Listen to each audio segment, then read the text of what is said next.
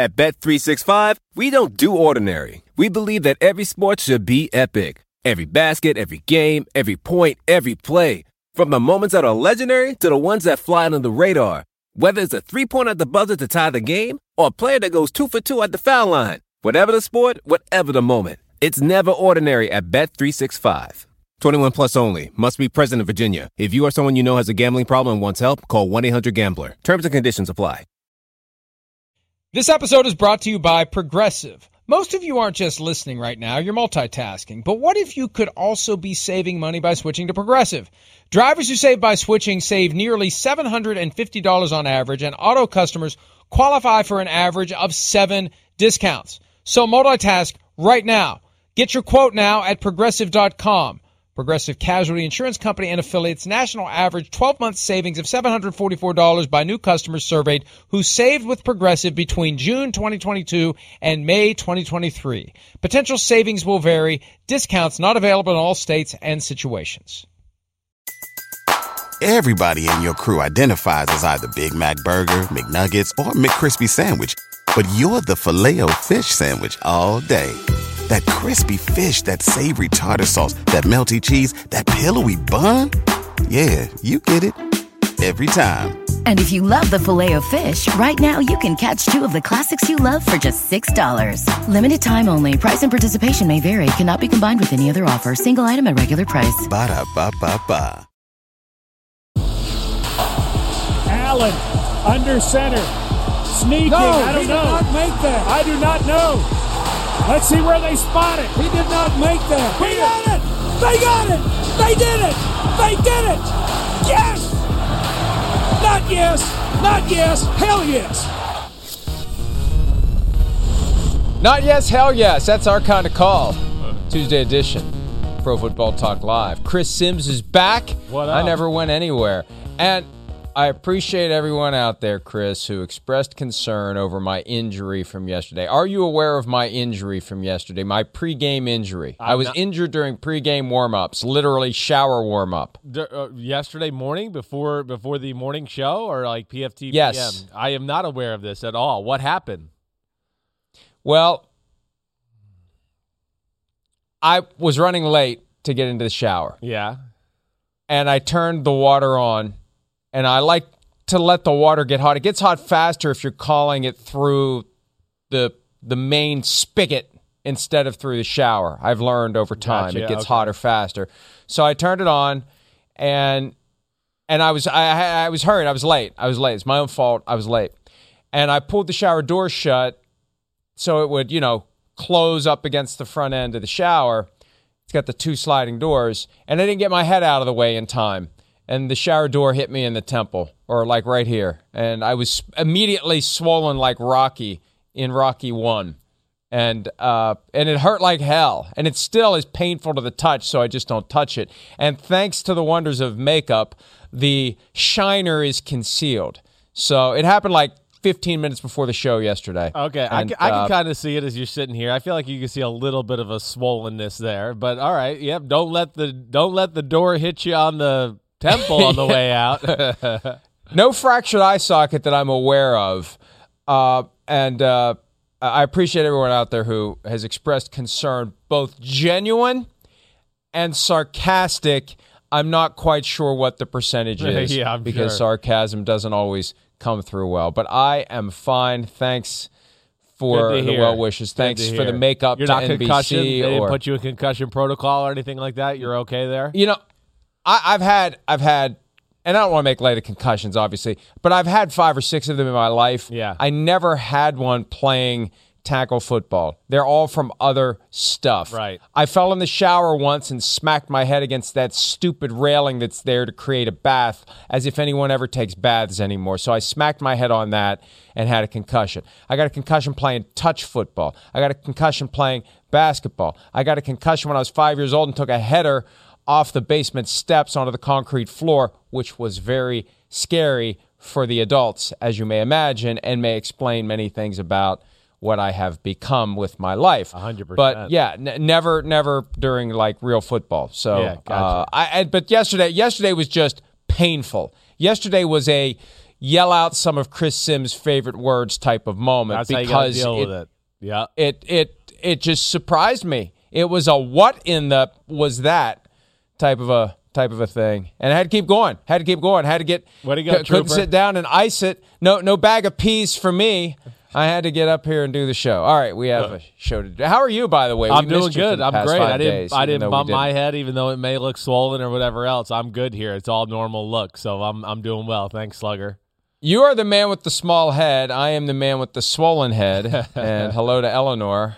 Go to bed, Eleanor, if you're up, because it's after your bedtime in the UK. Hello to everyone out there who's enjoying the program. We're going to get right to it. Week six in the books. We'll pivot to week seven later in the week. It's just rocketing by. And last night, obviously, all that, and, and you know, it's a shame when an exciting game with 65 total points comes down to one moment. But sometimes it happens. We invest the three hours in the hopes that we have that one moment that will inspire us or frustrate us or otherwise give us stuff about which we can talk well into the next day. And that was the moment you saw at the top of the show the failed fourth and very short call by the Bills to not kick the field goal, to try to get the first down, and inevitably try to win the game with a touchdown. Let's hear from Coach Sean McDermott and from the guy who had the opportunity to secure the first down, Bills quarterback Josh Allen.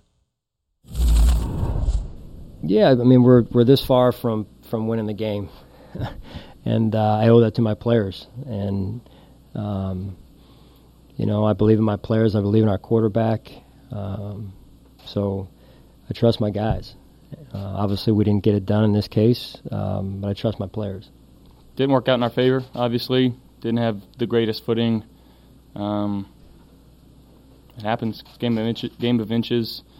You know, the gate, the the play before was pretty close too. Um, didn't turn out in our favor today. You know, felt, you know, hey, if we're that far from potentially winning the game, right there was the best thing we could do. Uh, we hadn't stopped them on defense um, for for a number of drives there in the second half, really. So, um, but again, felt felt like we could go and win the game right there, and uh, obviously didn't get it done.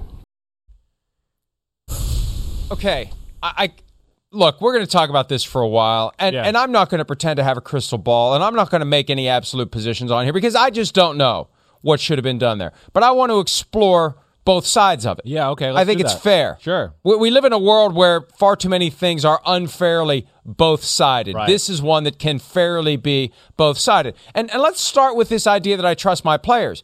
Because as Sean McDermott is saying in one breath, I trust my players, he makes it clear he doesn't trust half of his players. He trusts his offensive players, and he doesn't trust his defensive players to hold firm in overtime if the Titans win the toss. That that's the key here. He trusts some of his players. And so as much of it is an endorsement of Josh Allen and the rest of the offense, it's an indictment of what his defense was doing that night. Not a blanket overall indictment that they stink and they're going to give up 34 points every game, but they couldn't stop the Titans in the second half last night. Yeah. So, for as much as he trusted his offense, he did not trust his defense, and that was part of it, Chris. Well, sure, it is. I, you know, I think what he's saying that first off, he's just telling you he's trusting the guys out on the field in that situation as it pertains to the game right there. I mean, you're, how can he trust his defense? How can he? We saw we saw the Bills' kryptonite last night for the first time. The team that we thought was the best team in football. We thought maybe they fixed their woes of like, you know, being overpowered by a big running physical football team, and that was not the case last night. But so I understand him going for it there. You know, you're right. I mean, yes, he doesn't trust his defense. His defense gets that. They know what happened last night. They went, oh, damn, that sledgehammer Derrick Henry when he started to go off in the second quarter. The game changed. It was never the same after that. And then it got to the point, too, now where, right, Buffalo had to play the hand of, wait, we got to stop Derrick Henry and load the box. and it ignited, of course, the passing game in Ryan Tannehill that went on fire in the fourth quarter. So I have no issue with the decision, you know, at all. I mean, it, the, to me, one of the funny things, and Pete brought this up before before we even went on the show, and I was going to say too, we don't even like really think twice about second guessing coaches in these situations anymore. I mean, it's that's where it's just gone crazy to me. But like, I have no problem with again, Mike. You and I talk a lot about like reading the game. You know, having a gut for how you feel on the sidelines. Forget the numbers. I think the gut would tell you, man, overtime if they get the ball first, they might just smash it down our face and we might lose the game right off the bat. And that's where I'm not going to fight back about the decision or at least McDermott's thought process, but you're you're not wrong in the fact that he doesn't trust the defense there. And here's another side of it too. Yeah. McDermott says we have that far to go to win the game, Right. and we need to be fair to the circumstances. They were not defending the goal line. It would have been a first down Yep. with less than 30 seconds on the clock. Right. You still got to get into the end zone. A hundred percent. So, so, so you know, I, and I understand that the analytics crowd, and I'm not saying this in a demeaning way. There are all sorts of factors that come into play here, but we have to remember they were still more than two yards away from pay dirt. This was not if you convert, you automatically win. You extend the drive and you still have to score. And maybe you will, and maybe you won't. And on the other side of it, if you go for the field goal, you still have to put it through the uprights. Now, from the two yard line, it's an old school extra point, which almost was never missed. It's too close. Even if you're trying to shank it, it doesn't have a chance to go far enough either way to miss the uprights because it's right there in your face. But what comes next, we'll never know. Would they have still scored from inside the two? I don't know. They didn't have a whole lot of time to do it. What were they going to do? What was their play call? Did they like what play calls they had left? If they had gotten that first down, apparently they did, or they wouldn't have gone for it.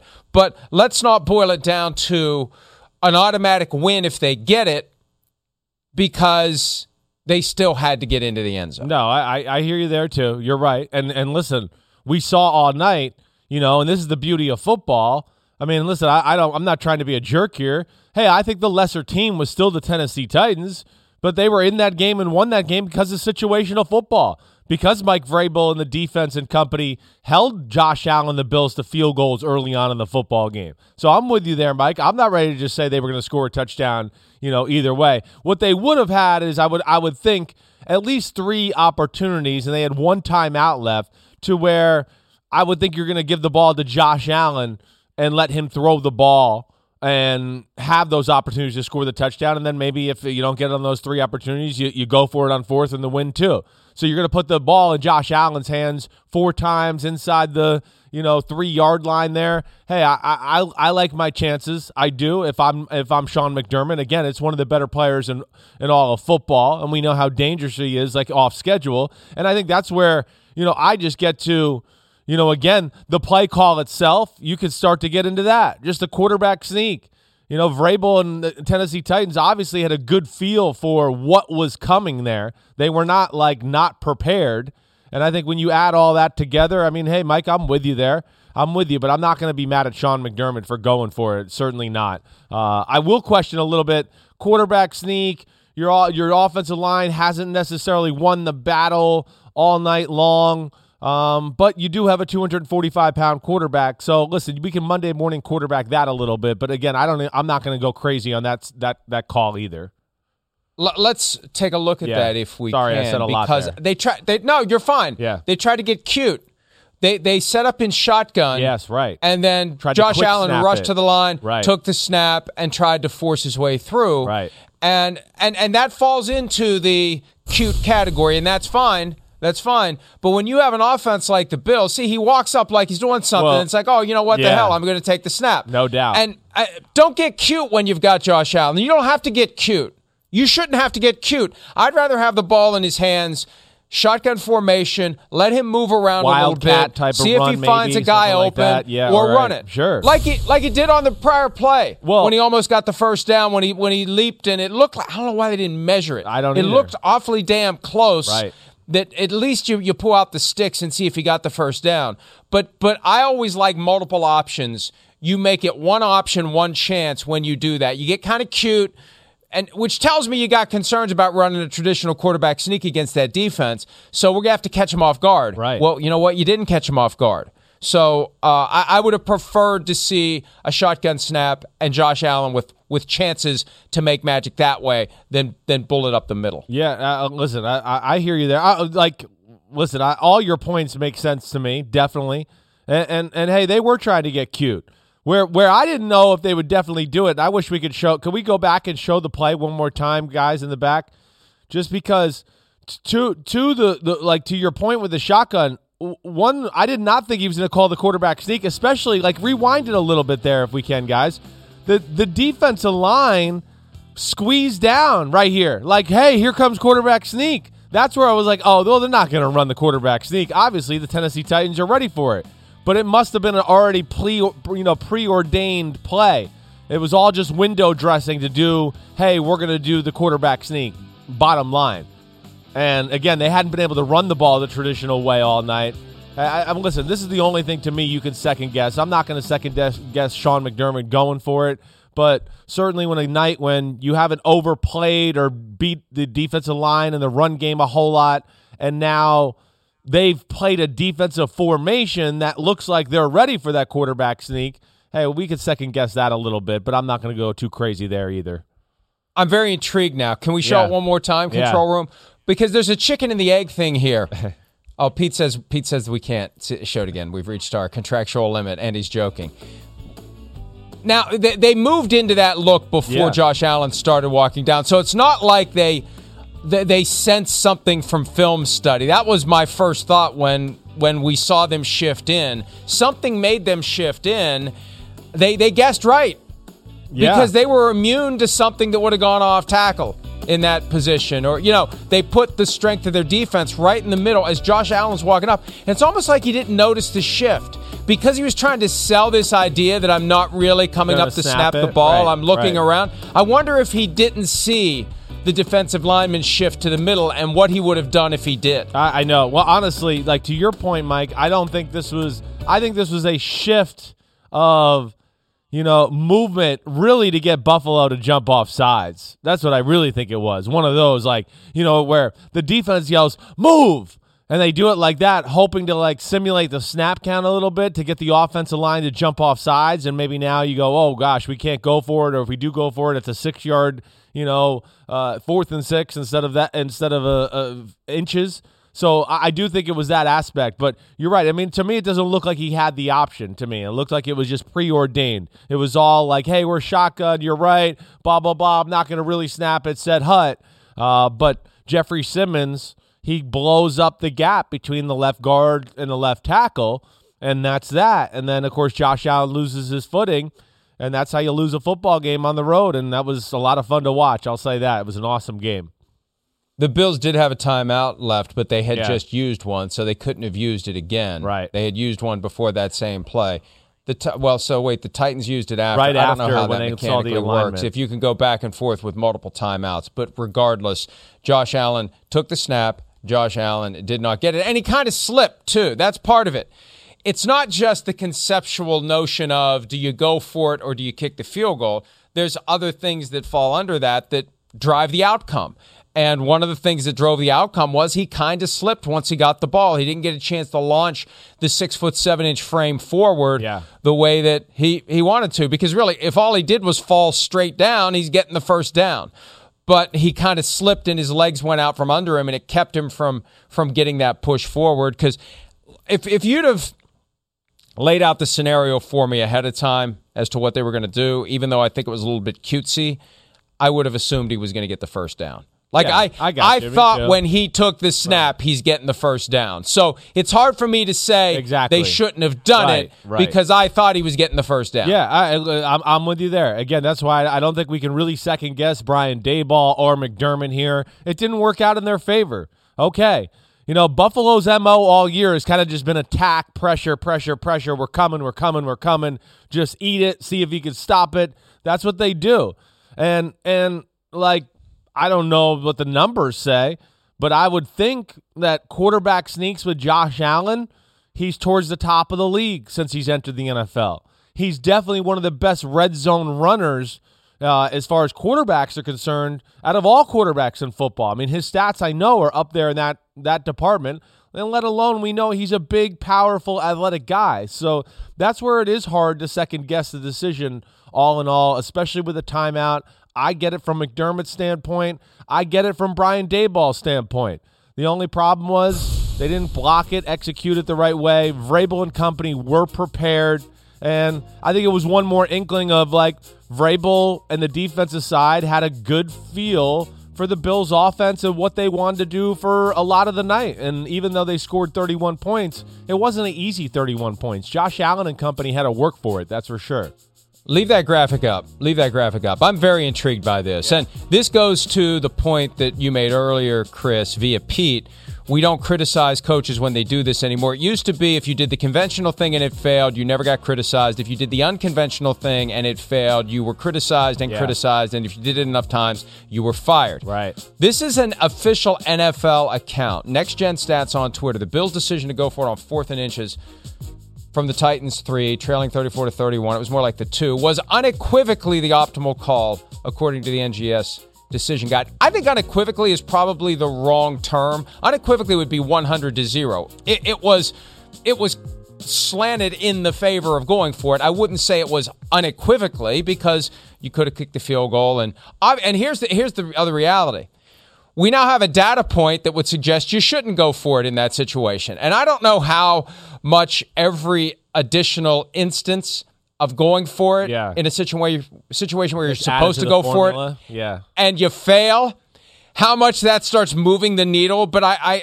I sense this big picture statistical tug of war where every iteration moves the rope a little bit this way or moves the rope a little bit this way. But this would be an instance where, as it gets added to the pile of circumstances and data and formula, it would say maybe you shouldn't have gone for it because you didn't get it. Yeah, no, I, I'm, I'm, I hear you, I hear you. But I think in the world of science and numbers, when there's a 21% difference, that's when they say unequivocally. I, I'm guessing. I'm with you there. Hey, listen, there is the argument to be made of like, hey, we think we're the better football team, so we're just going to extend the game and keep playing.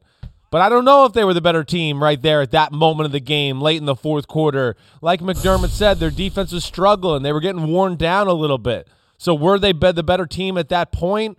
I don't know. That's that's debatable. I mean, Tannehill, you know, tore them up the series before. The series before that, it was you know Derrick Henry, Henry sledgehammer runs all the time. So uh, I, again, I think we just saw really what happened was a great game where we had a lot of great plays going back and forth. What we tied the all-time lead changes for a Monday night football game, right? Yep. We saw everything Seven. last night. I mean, we saw turnovers, we saw magical throws by Josh Allen, we saw the most unbelievably big, fast human being I've ever seen in my life run over people and then pick up speed and run away from everybody. Uh, so it was a great game, and it just came down to a big situation, and Tennessee won. They got million dollar football players over there, and uh, sometimes we, we can't forget that too. I want to give Derrick Henry his due praise in a moment, but I still want to continue to focus on Yeah.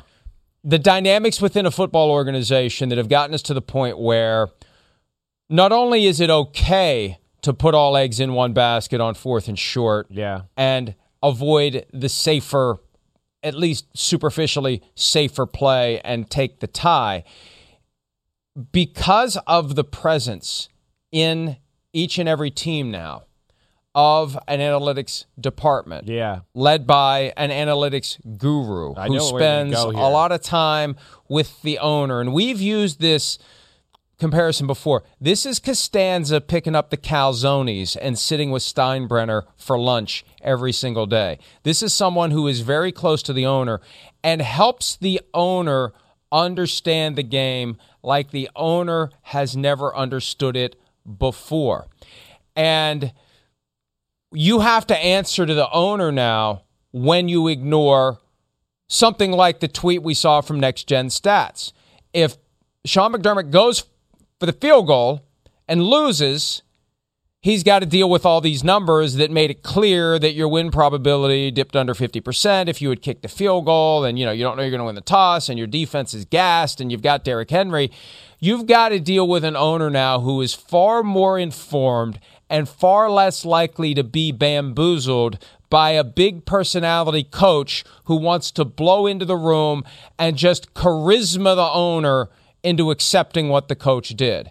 And that dynamic applies when it comes to those micro decisions and it deals with the macro realities of a football team now.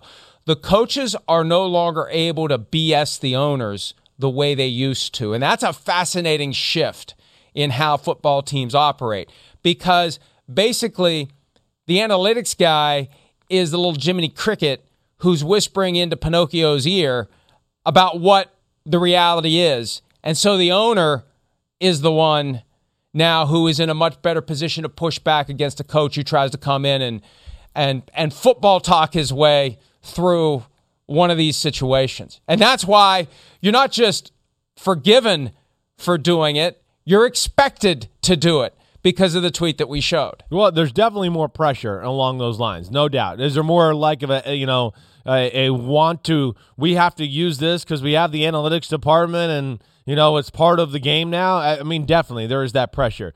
Now, like to what you're saying, I, I, I don't know if that goes on in every organization where the analytics guy gets to be like free access to the owners. I do think there's some teams like that. I don't know if that's the way it is in Buffalo. I'd like to think it's not. I'd like to think that the owner there goes, hey, Sean McDermott's really smart and he's a damn good coach and he listens to the analytics and he also uses a little bit of his own, you know, yeah, he's not Italian like you, his pasta and meatballs gut, but his, you know, his steak and potatoes gut to to feel the game out a little bit. And you're right, it has I think empowered the owners to think they know more or they have a better understanding of the game there. Um, so so there there is that aspect. There is, but I, I, I do think you got to be careful if your ownership or anybody else micromanaging a guy like Sean McDermott who who does know what he's doing. I mean, he manages football games uh, ever since he's taken over Buffalo, about as good as I've seen in football. So this is no idiot. And I'm with you. I mean, listen, I like analytics, but I don't think it's the end all be all. That's for sure. I'll say that much. Uh, but it certainly has a powerful place in the NFL right now, and it's very powerful to, to your point, to people that might not know the X's and O's of football to a degree, and this makes them feel like they know more.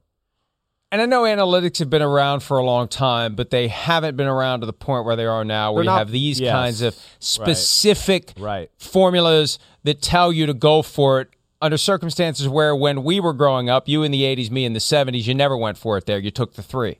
You, and if you went for it and you didn't get it, you had hell to pay. No doubt. From the press, from the fan base, and from your owner because you should have taken the three and gone to overtime. Something I thought of this morning, Chris. There's a, a, a reason to just get out of Dodge one way or the other because it's Monday night.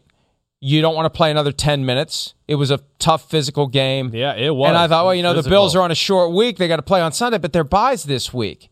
And I, I, I just, I, again, I, I don't know how you quantify those things, but beyond the moment, there's a broader analysis that needs to be done when it comes to managing your team and keeping your guys at the optimum level of performance. And if you're ever going to have a 70 minute Monday night game, the perfect time to do it is the last game before your bye. Yeah. And I just wonder whether that was considered in deciding to not kick the field goal because if you do kick the field goal, yeah, you're going to play a longer game, but at the same time, you get the week off to to recover from it, and that would that would be another little grain of rice in favor of of not worrying about having an extended game on a Monday night. Sure, sure. I, I mean, I, I hear you there. I hear you. I mean, you- you're, you're right. You could go all out. Let's play another quarter. Who cares? But I think you know, reading the tea leaves, which I do think Sean McDermott was doing, and again, just staying within the the mantra of their football team, especially. Hey, we know the defense is is great, and it's you know the still the top ranked defense in football this year. But I, I, still the the star of the show is the offense and the fact of how much pressure their offense puts on another team. And of course, you could argue that they got the best player in football with Josh Allen. I mean, he's in a short list with with that crew. You know, so I I I again I I can't second guess it a whole lot there, and especially when your defense, you know, your team lost the time and possession battle in the second half and was severe and was getting worn down on the defensive side of the ball. I don't think there's any doubt about that. They were a little bit like, which way did it go? Which way did it go? Is it Derrick Henry? Oh, it's play action. It's AJ Brown. They were getting hit from both sides with haymakers, and I think from that standpoint, I, I totally understand McDermott again going for it and trying to win it right there with Josh Allen. One last observation and Yeah. something that just occurred to me, and I don't know that I've ever articulated this before, but one reason that I have resisted this full and complete embrace of analytics in football is it really does further convert players into robots. And it, it strips the human element out of the game. And they already look like robots in their uniforms. And we already have kind of a culture in the NFL where it's next man up and it's we root for the laundry and the hell with the players if the players want something that the owner doesn't want to give them. And this is just one more thing that makes it less human and less personal. And it is a very human game. And there are ways to achieve a higher level of performance based upon the inspiration that you feel in the moment, your ability to fight through whatever pain or exhaustion you're dealing with. And I just feel like we lose a little bit of that when we try to reduce it to a mathematical formula. Yeah, I I think hear that's that. why I've always had that. a little bit of a resistance to the whole thing. Right. Because the human drama and the and the human achievement of football and everything that goes into it, we need to remember that. And when we reduce it to this tweet from the NFL Next Gen Stats account, it's it's not it's not a cash register.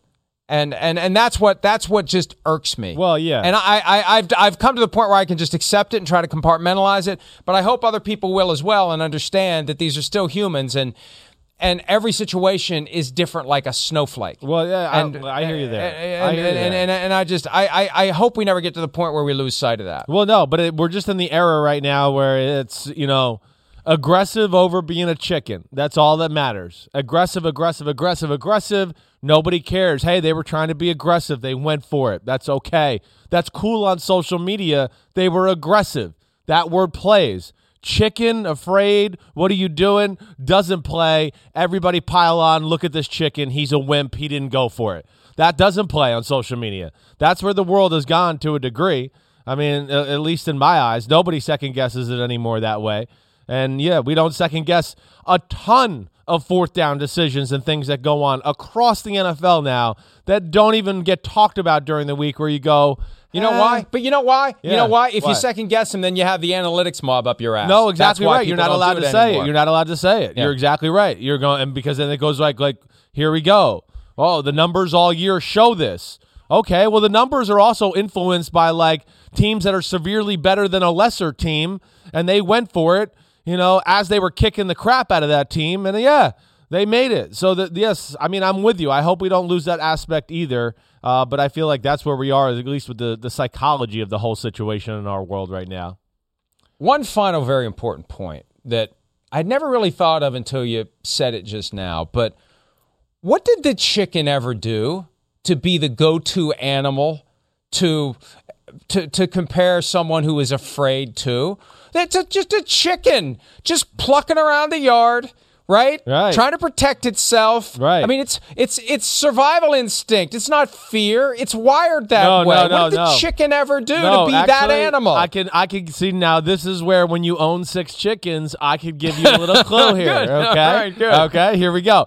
A chicken when it does get to the point where oh it's running around, it will lay down and go. I give up. Go ahead, eat me, do whatever. Because I've saved the neighborhood dog from doing it before. And he was about to eat my chicken, and my chicken had given up. He got close, and she was just going to lay down and go, "Okay, it's time. He's going to bite me. It's over." So I'm guessing that's where it came from, but I don't know that. Oh, Listen, that that that that chicken that Rocky was chasing in Rocky 2 must have had this is two Rocky references already. Yeah, what must have had some sort of steroid shot into it or something because it didn't lay down. Yeah, you're it right, drove it the didn't. rock crazy. It did, it Crazy. did. He felt like a Kentucky fried idiot, if you recall. Um, and one, one more thing. What's wrong with this picture when the guy who lives in Connecticut has chickens and the guy in West Virginia That is doesn't? very true too. I was actually thinking that. Isn't it weird that the guy in Connecticut's got chickens and the guy in West Virginia doesn't? What the hell's going on? All here? right. Uh, chickens would be laying down everywhere if Derrick Henry came running. He was phenomenal last night with 143 rushing yards and not one, not two, but three touchdowns. Let's hear from Derrick Henry on the 76 yard shot out of a cannon touchdown that really first made us think that the Titans had indeed shown up to play on Monday night. Yeah, you see how big, big my eyes got? But no, but no, man, they did a great job blocking, and um, I just seen the hole and hit it, got north and south, and um, got a TD.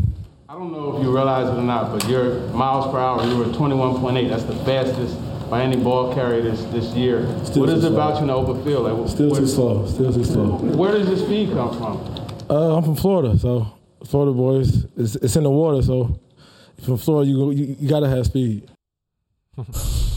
It, it was funny, and, and, and I love the guys on Monday Night Football, but Steve Levy acted like there was actually any doubt. He may go all the way. No, he's gone. He's when he got through the second level, there was no maybe. The gap was getting larger, not smaller. This was not he could go all the way. It was he could run all the way to the nearest ocean if he wanted to. No one. Look at that right there. It's gone. It's done. close. There's no Right. maybe. There's no could be. He's gone. Gone, Chris. Yeah, uh, he's he's special. I mean, we're we're looking at an all-time great running back. I mean, truly, the short list of all-time greats to what he does, how dependable he is. I mean, they're riding him to death week after week after week, and the way they ride him and the way he's playing, I mean, it's changed the way we viewed their football team over the last few weeks. I mean, that's the biggest thing. We're go- oh, I don't know about Tennessee. I mean, oh man, they lost to the Jets. Things aren't looking good. Defense isn't that special. They kind of get the run game going. Defense improves just a little bit, and all of a sudden we're sitting here and going, damn, you know, we're ready to count Tennessee out. And now you start to go, okay, here they go. Maybe Mike Vrabel's got them together here, and they're going to start, you know, getting hot and be the team that we we thought they might be before the year. You know, and and it really it all starts with him. It really does. It changes. Uh, Buffalo has to play a certain style and a certain defense. That's that's risky.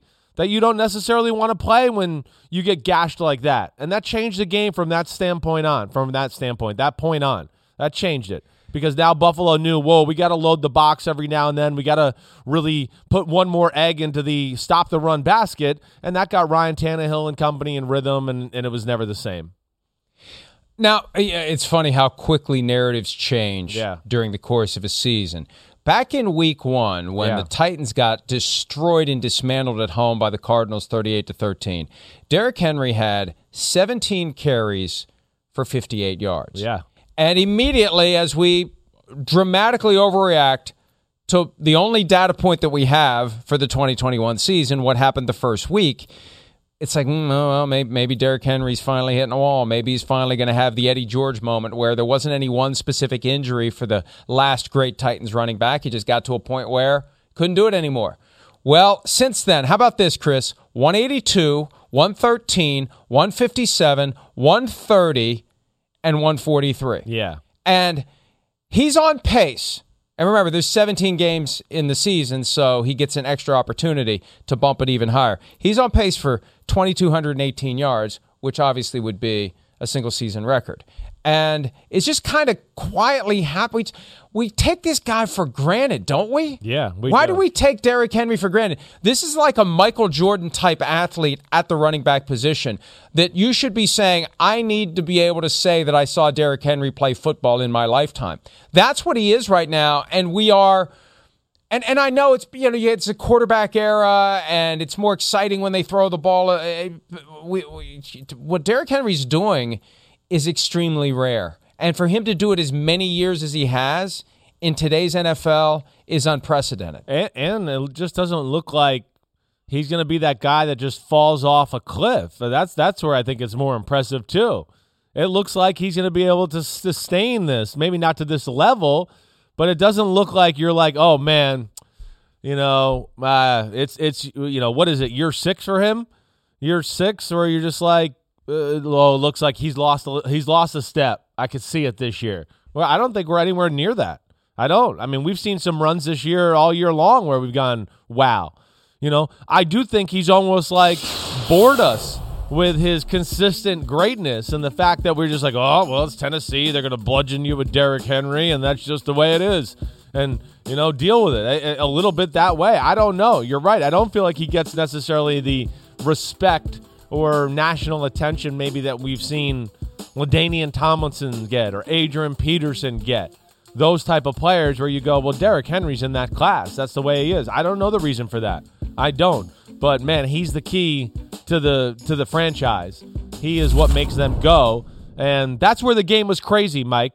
And that's where Buffalo's to kick themselves in the butt. You know, they dominated the game early, and since they had to settle for field goals, what does it do? It allows Tennessee to hang in there with the run game. Hey, we don't need to panic. We're only down 6 nothing, even though we're getting our ass kicked. We're only down 6 nothing.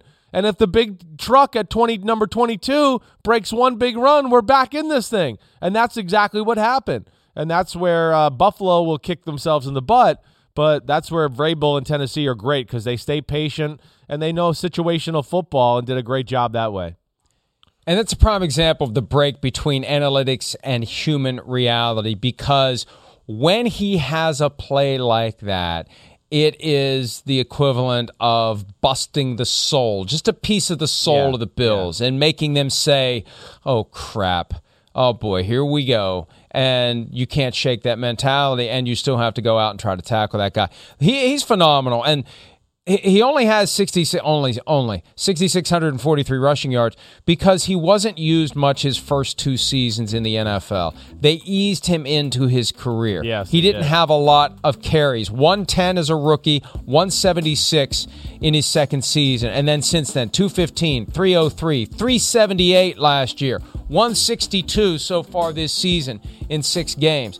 And you know, one of the knocks on Derrick Henry coming out of Alabama was like every other Alabama running back, you get the crap beat out of you Yeah. by Nick Saban. Right. He had 46 carries in one game at Alabama. Right. So the the tread is getting thin on the tires. No, it's not.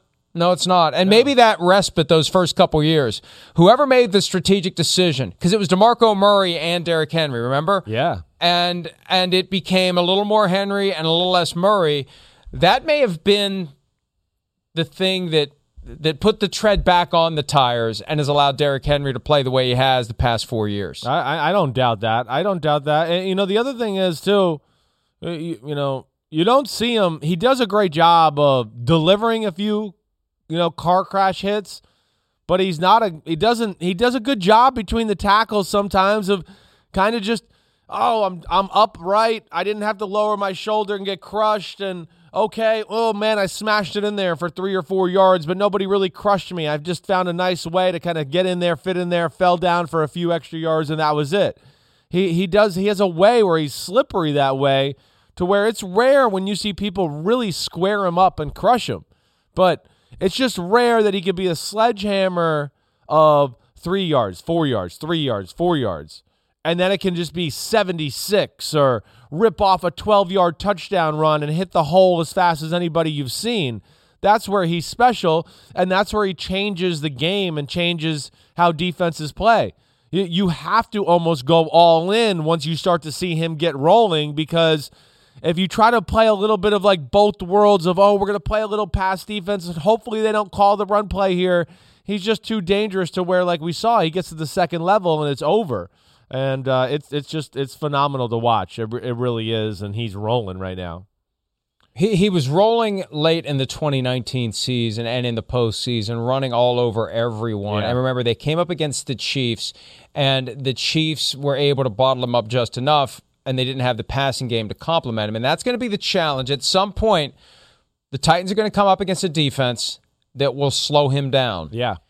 They need to be able to pivot to Ryan Tannehill, A.J. Brown, Julio Jones, and take advantage of what will be there when a defense is overcommitted to stopping Derrick Henry. So I feel a lot differently about the Titans after last night because I thought they were going to lose and they're going to be three and three, and the the Colts aren't that far behind, and the Colts could make it interesting now that they have gotten through their chronic injury issues for the most part. They still need Quenton Nelson back, but uh, the Titans, uh, they look like the class of that division, and they're starting to look like one of the teams that need to be taken seriously. And they do. They got the same record as the as the Bills right now, and they hold the tiebreaker technically. So we need to take them seriously. And one last point on the Bills. Yeah. Pete noted that they had that devastating Hail Mary loss right before their later bye last year. Right. And then, you know, they got to the AFC championship afterward.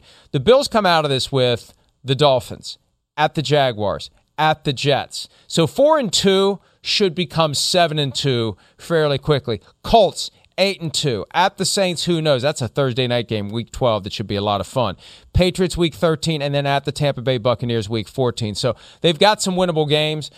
But, you know, you lose a game like that, and you're looking at the Ravens with one loss, um, who really are right now. I, mm, eh, uh, The Ravens may be the class of the conference right now. They're the only one loss team, unless I'm missing somebody. Am I missing no, somebody? No, it's hard to argue that, Mike. It is. I mean, it, it is, especially with the way they won this past weekend and just kicking the crap out of the Chargers. I, I don't, I don't think you're wrong in saying that.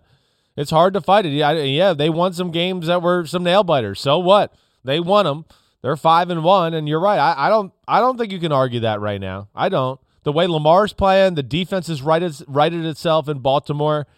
You know, again, I think what we're seeing is the AFC has got a lot of good, and they're beating each other up a little bit, and we're going to see where this plays out, certainly. And Baltimore's got a lot of tough games, but I, I don't think you're wrong by saying they're the class of the, the conference right now. Everyone out there, and I just thought of this because I haven't gone back. I was working on the power rankings last night in the first half, and I stopped because got to see the outcome of this game before we lock them in for this week. There have been plenty of folks out there who have been extremely triggered by the fact that the Ravens have been at number four for the past few weeks. Yeah. It well, may be a spot higher this week. Well, I, I they may I don't know how far the Bills are going to fall after losing this one, but Bills got two losses, Ravens got one, folks. Uh, it's going to going to be hard, going to be hard to keep the Bills in front of the Ravens. Oh, I, I I hear you there. It's it's hard to do that, no doubt about it. Hey, listen, the one thing that I, I think I've come to a little bit here, as much as I thought the AFC and how awesome it is, and man, it's got a lot of great quarterbacks and everything there. I actually, I mean, as we go through here, and now we're six weeks in, I think the NFC has a few more complete football teams as compared to the AFC. When I look at the top of the AFC, I got questions about certain areas with a lot of these football teams. With Tampa, I really don't have any questions. With Green Bay, I don't really have any questions. The Rams, I don't really have questions. The Cardinals are a point where I did have questions, but I don't anymore. But I can question the Chargers defense and still the Tennessee's defense with the secondary missing. You know, let's not forget, Vrabel knows Brian Daboll's offensive system too. So the defense has been shaky. We'll see how that looks going forward. But I think there's question marks with some of the AFC teams, where the NFC teams, I look at them and go, damn, there's three or four teams that I go, I don't have much questions about. They're damn good and they're going to be in this to the end. There is one team in the NFC that has a major question mark currently, and that would be the Dallas Cowboys. And the question mark relates to the availability of quarterback Dak Prescott when they emerge from their bye and host or travel to Minnesota to play the Vikings on Sunday Night Football in Week Eight. We will address where things stand with Dak Prescott and his freshly injured calf when PFT Live continues right after this. There he is, Kentucky Fried Florio. He's not laying down. He's not laying down. There's the Kentucky Fried Idiot. And you're Mick. At speed. At Bet365, we don't do ordinary. We believe that every sport should be epic. Every basket, every game, every point, every play. From the moments that are legendary to the ones that fly under the radar. Whether it's a three pointer at the buzzer to tie the game or a player that goes two for two at the foul line. Whatever the sport, whatever the moment. It's never ordinary at Bet365. 21 plus only. Must be present in Virginia. If you or someone you know has a gambling problem and wants help, call 1 800 Gambler. Terms and conditions apply. The South Dakota Stories, Volume 5. South Dakota seemed like the perfect place to unplug. But I ended up connecting to the world around me. A world where each sunset was painted, where I felt adventure's pulse with every step, and where cold water trickling, pine swaying, and grunting bison became my favorite soundtracks. I just wish I didn't have to leave. There's so much South Dakota, so little time. Everybody in your crew identifies as either Big Mac Burger, McNuggets, or McCrispy Sandwich, but you're the filet fish Sandwich all day. That crispy fish, that savory tartar sauce, that melty cheese, that pillowy bun. Yeah, you get it every time. And if you love the filet of fish, right now you can catch two of the classics you love for just $6. Limited time only. Price and participation may vary. Cannot be combined with any other offer. Single item at regular price. Ba da ba ba ba.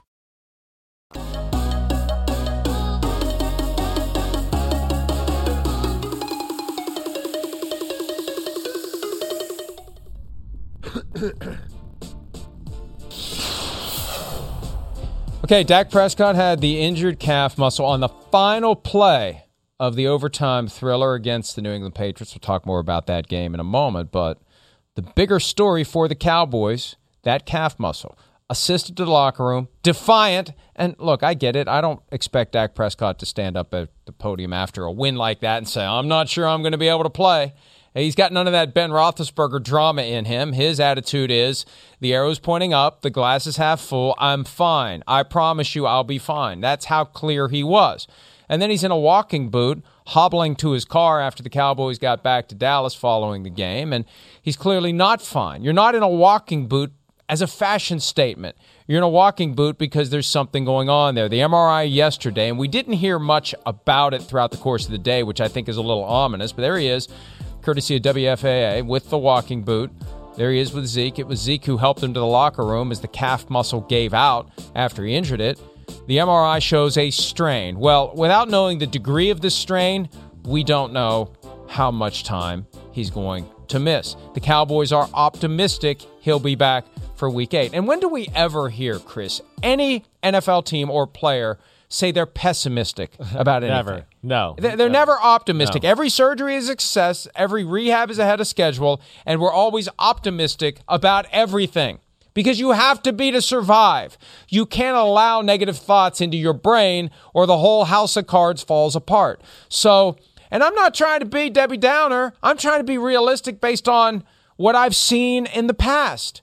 And if you're a Cowboys fan, or if you have Dak Prescott on your fantasy team, yeah. let's not assume that that everything is going to be okay in 12 days when the Cowboys face the Vikings on Sunday Night Football. No, I mean I'm I hear you, especially with that injury. I mean we, we know that that's an injury that's a pain in the butt, and and for a quarterback, it's a big pain in the butt. It is. I mean, uh, yeah, it's you know, of course, hopping around the the pocket and putting pressure on that calf muscle is you know a real thing, and then of course it doesn't matter you know, it doesn't matter what, you know, position you're in or anything like that. I mean, it's going to be affected. You know, I, I watched the game on, on film yesterday, Mike, and tried to like the, the coach's film cuts off where I think where he's backpedaling and celebrating, he puts his foot in the ground to now run forward to celebrate, and that's where it cut off. So you can't see, but I'm guessing that's where it happened because you can't really see you can't really see a limp uh, on that other than that. But this is this is going to be a tough injury. There's there's no doubt about it. So you see there, he throws the ball, he backpedals, and then he planted his foot in the ground to run up, but then like the camera cut off, and I couldn't really see what his stride looked like after that. But that's a concerning injury. That is. That's an annoying injury. Anybody that's had that injury as an athlete is nagging. And of course, it's a big part of what you do as a quarterback with the drop and pushing up in the pocket and everything like that. It needs time to heal. It needs an opportunity to heal. No different than the hamstring. And what did we see with Christian McCaffrey last week? Yeah. As he was working his way back right. from his hamstring strain. Oh, it's just a strain. Strain. It's funny. Strain gets thrown around like, oh, it's just a strain. Like, go go take a nap and have a couple Advil and you'll be fine. it, he, he he he clearly aggravated it because he ended up on injured reserve. Yeah. So you've got to be very careful. And I've had both. I've had the calf and I've had the hamstring.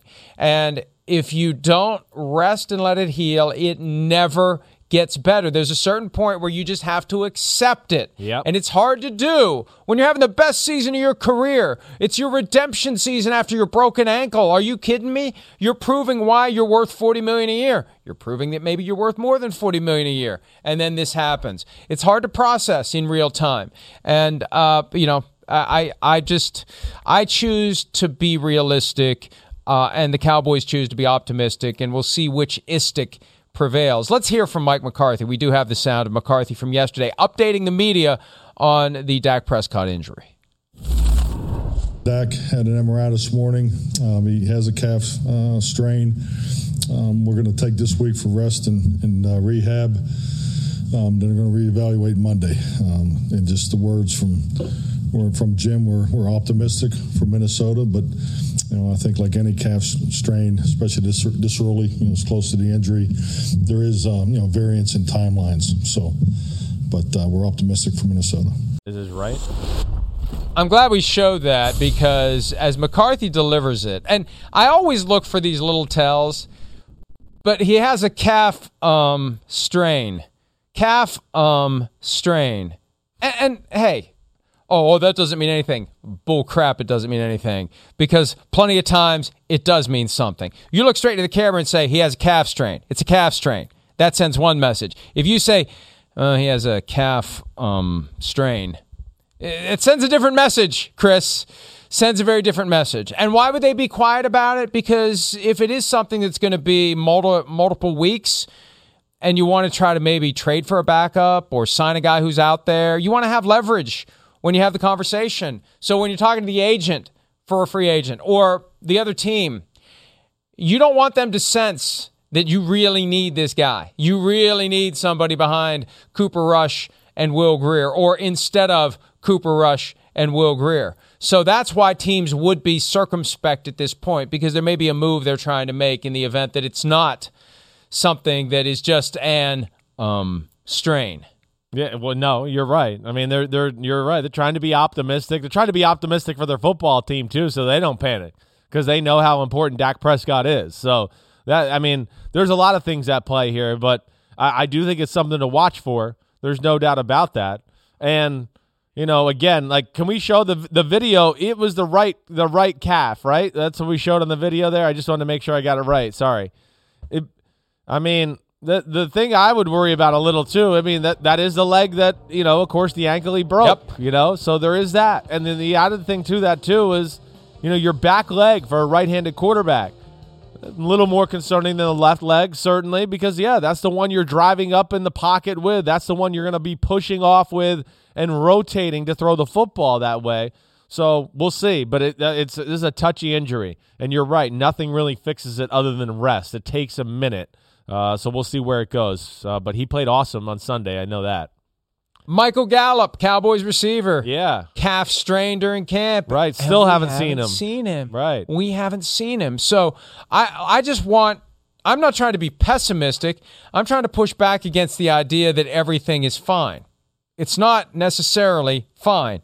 We will know in time whether it's fine. They have no reason at this point. They don't have any obligation to give us an injury report for eight more days. So we'll see how it goes.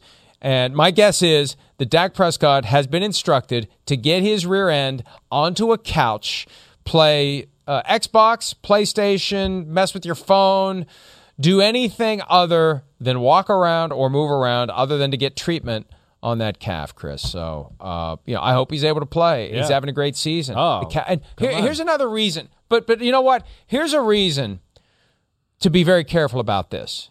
I, we were talking about this yesterday. The Cowboys are much better than we thought they would be, but you mentioned the teams that you have no questions about in the NFC. Yeah. The Packers, the Buccaneers, the Cardinals slash Rams.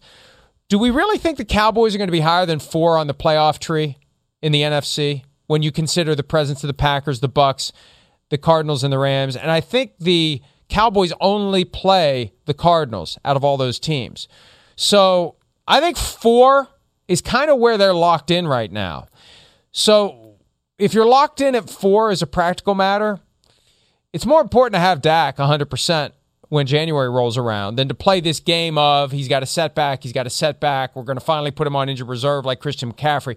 The biggest challenge is going to be to get him to just stop like they finally managed to do during camp when he had the shoulder thing and they finally got him to just stop. They've got to get him to just stop and let it heal because it's far more important to be 100% in January than it is now. Yeah, no no doubt. I mean, I, I hear that. Um, but yeah, they're going to be in the top four seeds, so that's for sure because they're going to win the division in the NFC East. And I'm not putting them out of anything. Yeah, because I, I don't have any questions about them. You know, one of the things I said on like the pot my podcast yesterday is like – yeah, okay, their defense is not great. It doesn't matter. Their offense is elite. It's elite of the eliteness, okay? It's awesome. It's almost borderline unstoppable. It is. And this day of 2021, like defense wins championships. Bull crap. They don't. Sorry. That that crap has changed. Get over that like old mantra of whoa, whoa, yeah. whoa. Yeah. Do you not remember the most recent Super Bowl? Yeah, yeah. Okay, great. They won it that year. I remember the one the year before that where the better offense beat the all-time great defense and the Chiefs though with an average defense. And all the years with even the Patriots where it was middle of the road yards per allowed defenses and they won it. So I mean, hey, yeah, we'd like great defenses. I get that. But you don't have to have a great defense to win the Super Bowl in this day and era age. That's what I that's what I'm saying. I mean, when when Bill Belichick during the telecast goes, "Oh," he tells them, and I'm doing his voice, but he obviously told them if we don't win first down, they're going to score 45 on us. I mean, what that that just tells you. He's he's going. Wait, if we don't slow them down, and they they did slow them down on first down, and they still almost scored 45. I mean, so that's where they're that's where they're special that way. And yeah, their defense is not, you know, the 1993 Dallas Cowboys defense, but it's good. It plays hard. It creates a little chaos and turnovers. And with that offense, you know, they forced you to play a game again that you don't want to play because it's hard to match up with them. 567 yards allowed Right. by the Patriots Right. defense on Sunday, the most by the Patriots And they played in a good. single game since 1986. It's crazy. Uh, well, and and I think what made the Cowboys win even more impressive is the fact that it felt like they didn't want to win the game. They Yeah, let the Patriots right. hang around and hang around, and that's the kind of game that Bill Belichick usually will take. Yes. Uh, somebody asked me over the weekend, you know, how, how do you reconcile the two coaches here? It's like, well, Bill Belichick versus Mike McCarthy. If it's a close game, you give a clear edge to the Patriots. They'll find a way to win it. And I think the fact that the Cowboys found a way to win it when it looked like it was the perfect kind of Bill Belichick go steal one game. That makes it even more impressive for the Cowboys, and that makes it even more depressing that they now have to deal with this injury issue Yeah, because right. they finally returned. Right, America's team 1.0 had beaten America's team 2.0 and kind of reclaimed the crown in a big spot, a big game. They'd never beaten Belichick, and this is great. Fire off the confetti. Let's go celebrate. We're on our way. Wait, Dak's walking funny. What? Whoa! Oh, oh no! You know. So Yeah, I you. think there's a lot of that. There's a lot of that denial that's kind of floating around because they want to be able to celebrate their moment. Yeah, I, I, I get that. I get that. And then I mean, I, I don't. I hope he's okay because I don't want to see them at less than either. It's kind of fun right now watching what they can do. It, it's it's rare. It's rare that you get an offense that really is like you could go. It's elite in both areas where you can just go. Wait, their run game is elite, and you have to change what you do there. And New England hung in there in the first half of the football game. Their big guys played pretty well. But of course, you know, it was one of those games again, the Cowboys dominated the game. You look it was one of those games where you looked at the score and you went, "Wait, the Patriots are winning 14 to 10?" You know, they're getting kind of dominated here. You know, but they hung in there. They were doing okay, but it's just it's it's impossible to stop Dallas. They stay patient with the run. They don't get away from it. And they continue to bludgeon you that way. And I mean, they were the Patriots were calling every defense underneath the sun. They changed it all up. You couldn't get a, a good feel for it. But it just doesn't matter with how Dallas can protect, can run the ball, and the way they can spread you out and throw the football. They can do everything. And the one thing, Mike, I'll just say with the breakdown of the game a little bit. You know, the, the Patriots got it all on defense, except one thing, what we're seeing right here in every clip. Didn't matter if they bring four or five, for the most part, they couldn't get close to Dak Prescott. And that's really was, to me, one of the things I would boil it down. If you let me look at it like to boil it down, to break it down to one thing. Yeah, they just. They, they, they don't have a great pass rusher, and therefore they have to blitz a little too much to kind of get after a good quarterback like Dak Prescott. And that's just it's too hard to win that way, and that's why he threw for 445 yards. Before the moment completely evaporates, I may have to go back and check the tape. There is a chance that you said impossible. That could at some point. Uh, there is it, that would not be impossible for that to happen. Me fail English? That's impossible. By the way, since we're in the neighborhood, and I know we have real football to talk about, I got many emails on Sunday. Yeah. Many emails. Yeah. Big Phil. Right. Big Phil. Right. Simplicated came out of Big Phil's mouth. Simplicated. See, so there you go. So it's it's a Simsism by the the the head chief of the the Simsisms right there. Simplicated. The apple rolls right down the trunk of the tree I and love becomes it. embedded in the roots. That's awesome. I make sure we we need to find that clip, and uh, I need to make fun of him for that. That's a really good one. I'm telling you, I'm telling you, 10 different emails like that that Big Phil said simplicated. I like and it. actually, And you I know what it means. extra im there. Yeah, you know? can you can because you because of Sims, there's a way to market it's this. Simslicated. Simplicated, okay? yes. Definitely. All right. Um, anything more to say about that game? oh, how about the hit Mac Jones took? Welcome to the NFL. I I'm telling you, I thought of you when you took the hit back in 2006. Right. Because I'm thinking, for all I know, that guy's spleen just exploded. and the way he got hit by Randy Gregory, I'm serious. Yeah, no, that You- was brutal. He Brutal. got driven directly into the ground with the full weight on top of him. And, well, where's the flag? I guess if he'd been around for 10 years, he would have gotten the flag. Because at a certain point, if you're around long enough, if they just breathe on you, you get a flag. He got drilled, Chris. He got drilled. He got drilled. There's no doubt. That was a big moment in the game. And you know, again, if anybody can remember right there, that game right there, I want to say so wait, it was 14 to 7. It was a pretty good drive. Uh, maybe it was 14 to 10. I could be wrong, Pete. You might have to back me up on that. I think it was 14 to 7 though. I'm pretty sure. They got a chance to go up another score. They scored a touchdown on the play before and it got called back. And then Randy Randy Gregory beat the right tackle badly, strip sack fumble. Dallas went down, and I believe that's the drive where Dak Prescott threw the interception. But but New England had a chance there to go up two scores and certainly put Dallas in an uncomfortable position. Randy Gregory playing really good. My last thing I would say, uh, just uh, interesting about the game. Cowboys love to play man to man, right? First two drives of the game were a lot of man to man, and even a little into that third drive I'm talking about right there with a strip sack fumble. It was bing, bong, boom, bing, bing, bing. They went right down the field and had a bunch of plays that screwed over that man to man coverage. Dallas said, Whoa, the hell with that. And they played a lot more zone in the second half and changed it up that way. That way. And that's how they kind of slowed down the attack, at least uh, of what they were getting from that New England offense in the first half.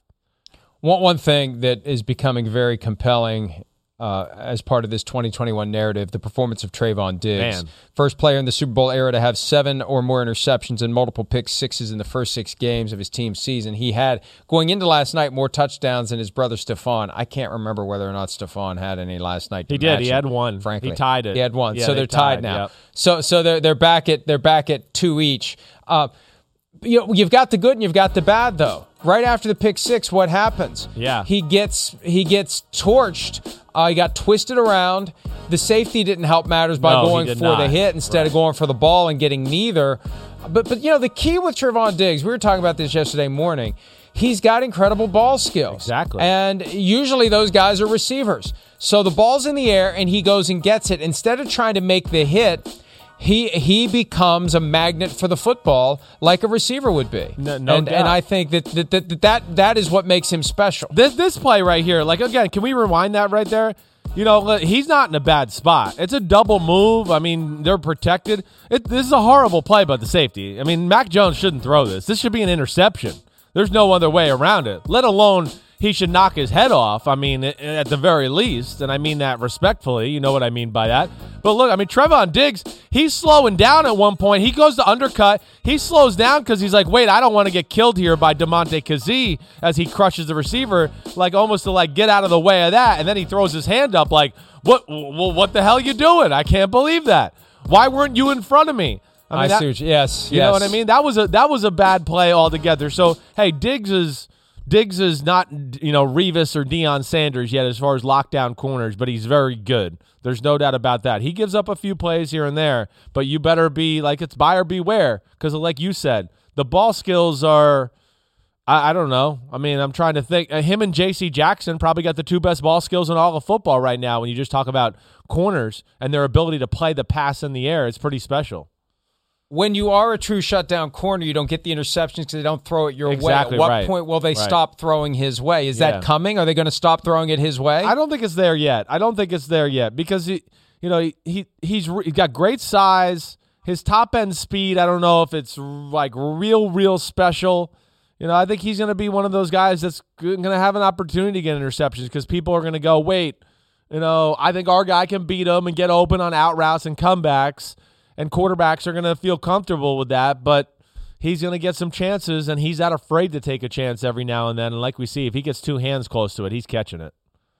All right, uh, we talked about the Cowboys' injury issues. The Browns have more, Whoa. and they don't have a bye this week. They Whoa. play Thursday night against the Broncos. You up to speed on that when PFT Live continues right after this.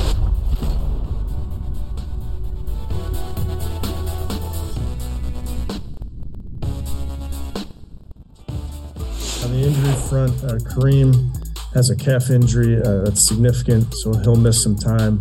Uh, that's in the weeks. And then Jeremiah Owusu Koramoah has an ankle injury that's also significant, so he'll miss some time. That's that's also in the weeks. Um, and then Baker with the shoulder, we'll just gather more information over the next couple days on him, as well as Odell with the shoulder. Uh, just going to gather gather some information, see how those guys do over the next 48 hours. Call it. That is a depressing injury update Man, for Browns head coach Kevin Stefanski. Kareem Hunt gone. Nick Chubb already missed Sunday's game with a calf injury of his own, and it was obvious that Kareem Hunt was not going to be back anytime soon. The way Right. he went down on contact, um, Right. I'm, I'm surprised it wasn't more serious than just a matter of weeks. It looked like it was going to be months. And then you've got Jeremiah Owusu Koramoah, who's going to be gone for weeks with the ankle injury. The big question, though, is Baker Mayfield. He's getting a second opinion after getting an MRI on the non throwing shoulder. And you know how second opinions go. You get them not to confirm the first No. one, you get them because you, don't didn't like, the, first, one. Right. Yes, that's And the first one may, may have been, hey, Baker, it's time to shut it down and get this thing surgically repaired. Well, uh, you know, we know the injury. I mean, Baker's tough. I don't ever second guess him that that way, and there's no doubt he's playing with a banged up left shoulder. And what I would worry about it, just the way that looked like. I, I mean, man, was he really stretched out and put in a tough position there, to where you would think it, yeah, it could have possibly torn more of that labrum. You know, maybe it dislocated, you know, quickly. I mean, when you look at it from this angle and look at how his arm and shoulder were, oh my gosh. I mean, that's that's brutal that way there. That really is. So that's uh, that's what's scary, certainly. And the good thing is they, they got Case Keenum. Case Keenum is, you know, in my opinion, one of the better quarter drop uh, backup quarterbacks in all of football. But man, uh, I'm going to be interested to see how this plays out with Baker and that left shoulder because I, I would think it is fairly serious. And and you know, I don't know how much wearing that harness uh, affected his ability to get his arm down and not have that compromising spot there, but he's been wearing a harness after having the dislocation back in week 2. Reminder too, kids, if you play quarterback, don't go make a tackle after a turnover. Don't do it. Remember we had the conversation about Brian Flores saying it was great that Tua went and stuck his head in there after he threw an interception in the preseason? No. No. Don't do it. Protect yourself. Get out of the fray. No one is going to call you chicken because you preserved your health. If Baker Mayfield doesn't do that back in week two against the Texans, he's not dealing with these issues. So I, I'm I'm concerned that he was advised to have surgery and shut it down maybe for the rest of the season. This is a guy who's trying to prove that he deserves a major second contract. I don't know what substantive offers the Browns made, but clearly they don't have anything done. And now he's in a position where either he's going to play impaired Yeah. or he's not going to be playing at all. And there's a certain point where the performance with the impairment, we talk about this all the time. The starter below 100, at what point Yeah. is that worse than just going with the backup at 100? Yeah, that that's what they're going to have to gauge. There's no doubt about it. I mean, I mean, again, too, I think with the circumstances you're laying out, of course, the contract and and everything there, yeah, he's going to want to play. He's not going to want to give anybody else a chance with this football team to go in and succeed and maybe look make him look bad either. That's got to be in the back of his head. And of course, their season's hanging in the balance. I mean, it's hanging in the balance. The Browns are three and three. I mean, I don't know what else to say. You know, they're they're in a big spot here. The Browns are three and three. I, I actually can't believe I'm saying that. The Browns have one of the five best rosters in football. For them to be three and three is is concerning. I don't know any other way to, any other way to say it. And it's hard to get a feel for like what they really are. Yeah, they feasted on the weak, their defense. Man, I mean, they feasted on the weak, you know, with the Houston Texans and the Bears. And then, okay, the Minnesota Vikings is a good offense, but there's a lot of common knowledge there of how that team plays because it's Stefanski. So, you know, the offense has had moments of being inconsistent. Baker's been a little bit all over the place. The defense, I mean, when they play a good offense, they just get absolutely shredded.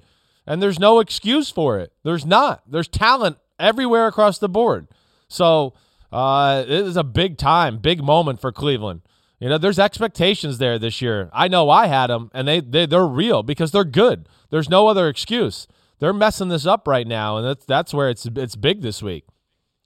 Defense gave up 13 total points in two games against the Bears and the Vikings, 84 points the past two games against the Chargers and the Cardinals. Short week to get ready for the Broncos, who are reeling after starting 3 and 0. They're now 3 and 3, but after the Broncos, Chris, it's the Steelers and the Bengals. And here are the Steelers at 3 and 3. Imagine that. From the Browns at 3 and 1 to the Steelers at 1 and 3 to both at 3 and 3. How quickly things change and yeah, the Browns are in a really tough spot now, and uh, defensively, offensively, and if Case if Case Keenum comes in, now I know Odell Beckham Jr.'s got a shoulder injury too. If he comes in and he starts throwing it all over the place, and he starts throwing it to That- Odell well, Beckham that's Jr., what I'm saying. Yeah. uh, you know, you, you are going to have some chatter in Cleveland, This is- and you are going to have yeah. some people who wonder, hey, I, I- look, I love Baker Mayfield's aggressiveness, his tenacity, the moxie, the, but but you know the spirit is willing and sometimes the flesh is not as talented as other quarterbacks in the league and i don't know where i would put baker mayfield right now not top five not top 10 and he becomes the potential cautionary tale the carson wentz jared goff type figure where if you pay him in a couple of years you may regret it chris Well, it, it it is a little a little bit that way. I mean, yeah, it's hard to get a total feel for what he is. You know, it starts off the year kind of good and then goes into a little bit of a tailspin, really, to where it's not been good football. You know, over the last few weeks, let alone like, you know, some some careless turnovers in the game the the other day. You know, they're they went down fourteen nothing, and it's a fumble, it's an interception, and then of course the fumble we show later on. You know, the defense held held held the Cardinals to some field goals and let them hang around the football game. Um, but the play is a little bit all over the place right now, and I think that's what's concerning. And yeah, with that team and the talent they have, you know, I would be worried if I'm him and I'm going, wait, Case Keenum's going to go in, and I know he's pretty good, and he understands this offense has been successful. So that's going to play the part of like what you talked about earlier in the segment, Mike. That yeah, he, he's going to want to play. He's going to do everything he can because he's not going to want to give Case Keenum a chance. Not in this year. Not with them being three and three. Not with that talent they have on that football team. So you know, it, I think it's fair to question Baker Mayfield right now. As much as I respect him, it's just, man, every time I think, okay, he's got it, look, he's playing good, he goes into a funk of bad decisions and inaccurate throws, and that's a little bit where we are right now. And with that team, the way it's built, it's not quarterback driven. And if your quarterback isn't driving it, there has to be fair questions asked. And I know he doesn't like that. That's part of his appeal. He gets salty. Remember a couple years ago? It's like every week he had some sort of a little Yeah. pissy comment to a reporter, and he's kind of evolved past that. But I, you know, hey, not every guy who's taken first overall is going to become a perennial Pro Bowler and All Pro and potential Hall of Famer, and it's entirely possible that uh, of those guys, the, the the five quarterbacks taken in the first round in 2018, you know, we're trying to figure out where Sam Darnold fits. Uh, we're trying to figure out where Baker Mayfield fits too. We know the bottom is Josh Rosen. The top is Josh Allen slash Lamar Jackson. Right. Take your pick. Yeah. The other two, you know, it could be ultimately a 40% success rate by the time it's all said and done. All right, we should take a break. My God, we've only gotten three segments done. That means we have three to go or four to go. I think we have four to, oh boy, I better shut up and take a break or I'll be on the hot seat like some of the coaches that we're about to discuss next here on PFT Live.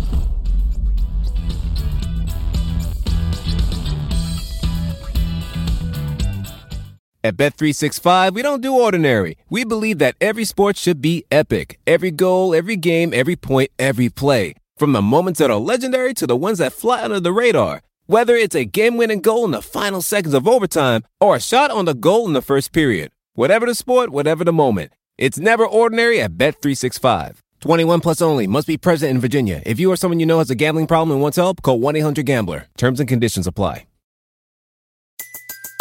Everybody in your crew identifies as either Big Mac Burger, McNuggets, or McCrispy Sandwich. But you're the filet fish Sandwich all day. That crispy fish, that savory tartar sauce, that melty cheese, that pillowy bun. Yeah, you get it. Every time. And if you love the Filet-O-Fish, right now you can catch two of the classics you love for just $6. Limited time only. Price and participation may vary. Cannot be combined with any other offer. Single item at regular price. Ba-da-ba-ba-ba.